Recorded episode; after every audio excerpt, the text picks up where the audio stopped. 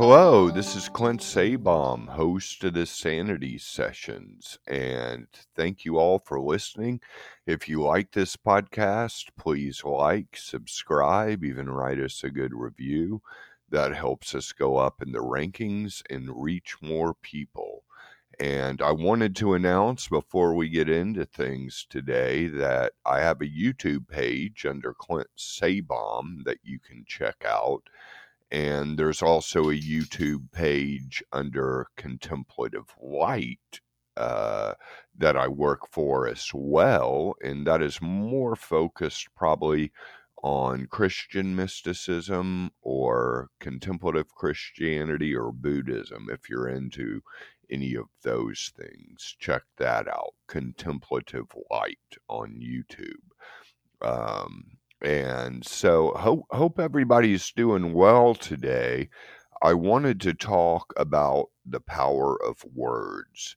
And everybody is an energy creating machine. And so, what we take in and what we put out is determining our overall energy state at those times. And so, what we do put out mainly to ourselves um, is important and shapes our reality and also what we allow ourselves to take in or not. So, working in that department, the biggest tool we all have is words, the power of words, how we talk to ourselves, how we frame things. And it's always good to talk a little above the level you are at. So you are going forward, you know, rather than, you know, because for a while, you know, I, I could identify with anxiety, for example. And um, in the recent past, I have started saying I am getting over my anxiety. And believe it or not, it actually worked. It actually worked. At first, it sounds a little insincere. And I know there's a time for validation, you know, for, for any of you who suffer from anxiety or depression or other mental health issues. I know there's a good while where one needs validation to come honest with people, to get others that have the same experience, and to just own your weaknesses and get validated that you're not completely making it up. But you can do that piece as well as the moving forward piece at the same time. And I say all this a lot from my own experience. And um, you know, with words for a power for a while. I mean, uh, I had this kind of disimportance of words. You know, I always thought that people that thought words were important were kind of ascribing too much meaning to words. I kind of had this Zen like detachment from all words, good or bad, what this person said, what I say. Words only have the meaning you ascribe to them. And perhaps for a while that worked, uh, perhaps for Zen monks living in a monastery, that works and I have lived in a monastery, and it was really good energy. And just being around all that energy was very much a empowering thing. And so it, it's a little different out in the world because we are each responsible for our own energy creating machine, which is us and words are extremely powerful. And I kind of break this down in terms of the serenity prayer. And if you're not spiritual, it doesn't have to be spiritual. Uh, it can just be a teaching. If you are spiritual, you, you know, you certainly could say it as a prayer.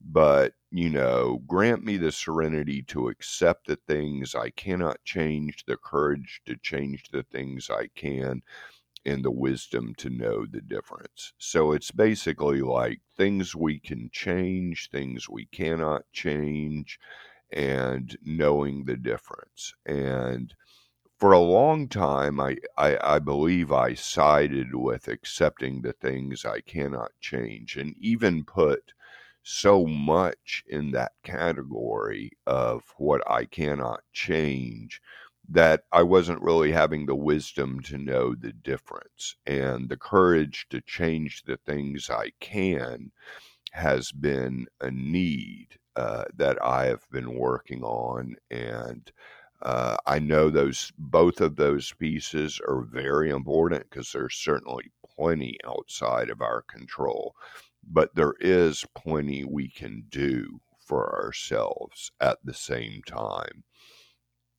And, um, you know, on my YouTube page, for example, Clint Sabom um, at YouTube, um, I, I talk about this guy, Franz Bardon, a lot. And I didn't really like him much first but I, you know, I read his first book. I read some of the second, some of the third. He was a Czech magician in, you know, the mid 20th century. And, you know, not magician like stage magician pu- pulling rabbits out of hats, but like more of like magic with a K, you know, more like a kind of um, Hermeticism or paganism or Native American kind of spirituality. And it started, they, they started to get a whole lot of views. And I was kind of wondering, like, man, why is information on this guy getting so many views? And I realized that a lot of people that were listening to those videos were also people that were working on other self help stuff. And they saw this in line with it as a form of, um, you know, bettering oneself and becoming more powerful as an individual. And now it does not have to be, though, uh, necessarily like an overtly spiritual thing. You know, this is the kind of stuff that Tony Robbins will use at times too, you know, or in fact uses a lot, but he doesn't get into, you know, the all mystical side of it. It's the same thing that a lot of self help teachers will use. It's, you know, claiming your own personal power and what you can do to strengthen that. And so it doesn't necessarily matter, I don't believe, if you frame it spiritually, if you frame it psychologically. NLP is is very much the same way. Um, it's an empowerment tool. And recently, I've been hearing uh, some really good stuff. This is another podcast you might want to check out, but the Mindset Mentor, um, hosted by Rob Dial, is a good one. And he uses a lot of this stuff too. But let's go back to the magic component. And you can see this as spiritual, you can just see this as a metaphor but we are always casting spells and receiving spells.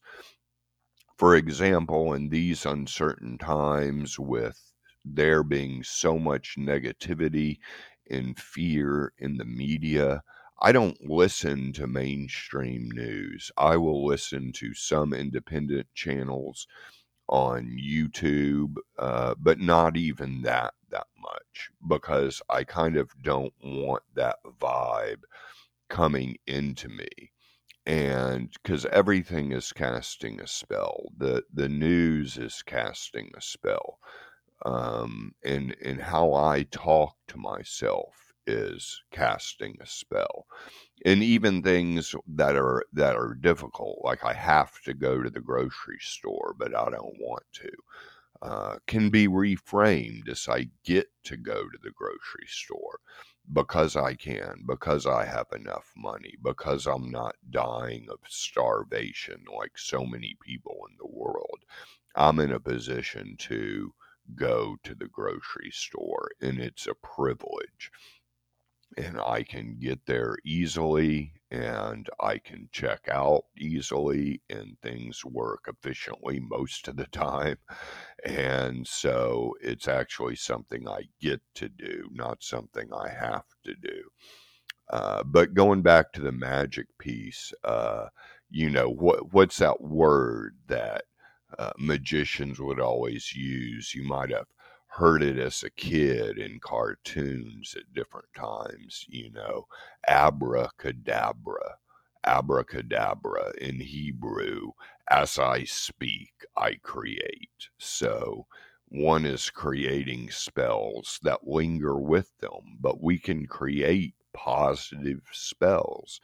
And the words we use can frame that and can determine where we go. And talking above your current level can reprogram your subconscious. It may stir things up at once, but I think of Tony Robbins, who, you know, doesn't seem to say this much, although I'm not a, you know, I'm not a huge Tony Robbins fanatic, but some of his stuff is really good. And one of the things he was saying about his early days coming up is he would basically be going to a sales job and wanting to get this many sales a day and he would just repeat to himself as an affirmation over and over I am unstoppable, I am unstoppable, I am unstoppable, I am unstoppable. And eventually it did come through for him, you know, and building the empire he has built. And, you know, he would say, I command all of infinity. I command all of infinity to get me 300 sales today. I command all of the angels and all of the deities and God Almighty to get me 300 sales today. And, and, you know, some religious people could even think that's blasphemy, like telling God what to do. But there's a tremendous amount of empowerment and shifting that can come from that and if you don't believe me just just try it. And so you know everything is a spell. The biggest power we have is to use our words use our words and it doesn't have to be i am anxious. That's identifying with the current state you are in. You can talk about having anxiety in the past or you are getting over your anxiety. And it may seem a little bit like, oh gosh, am I just being insincere and being in denial? No, you're probably not in denial because you probably are feeling a whole lot of anxiety.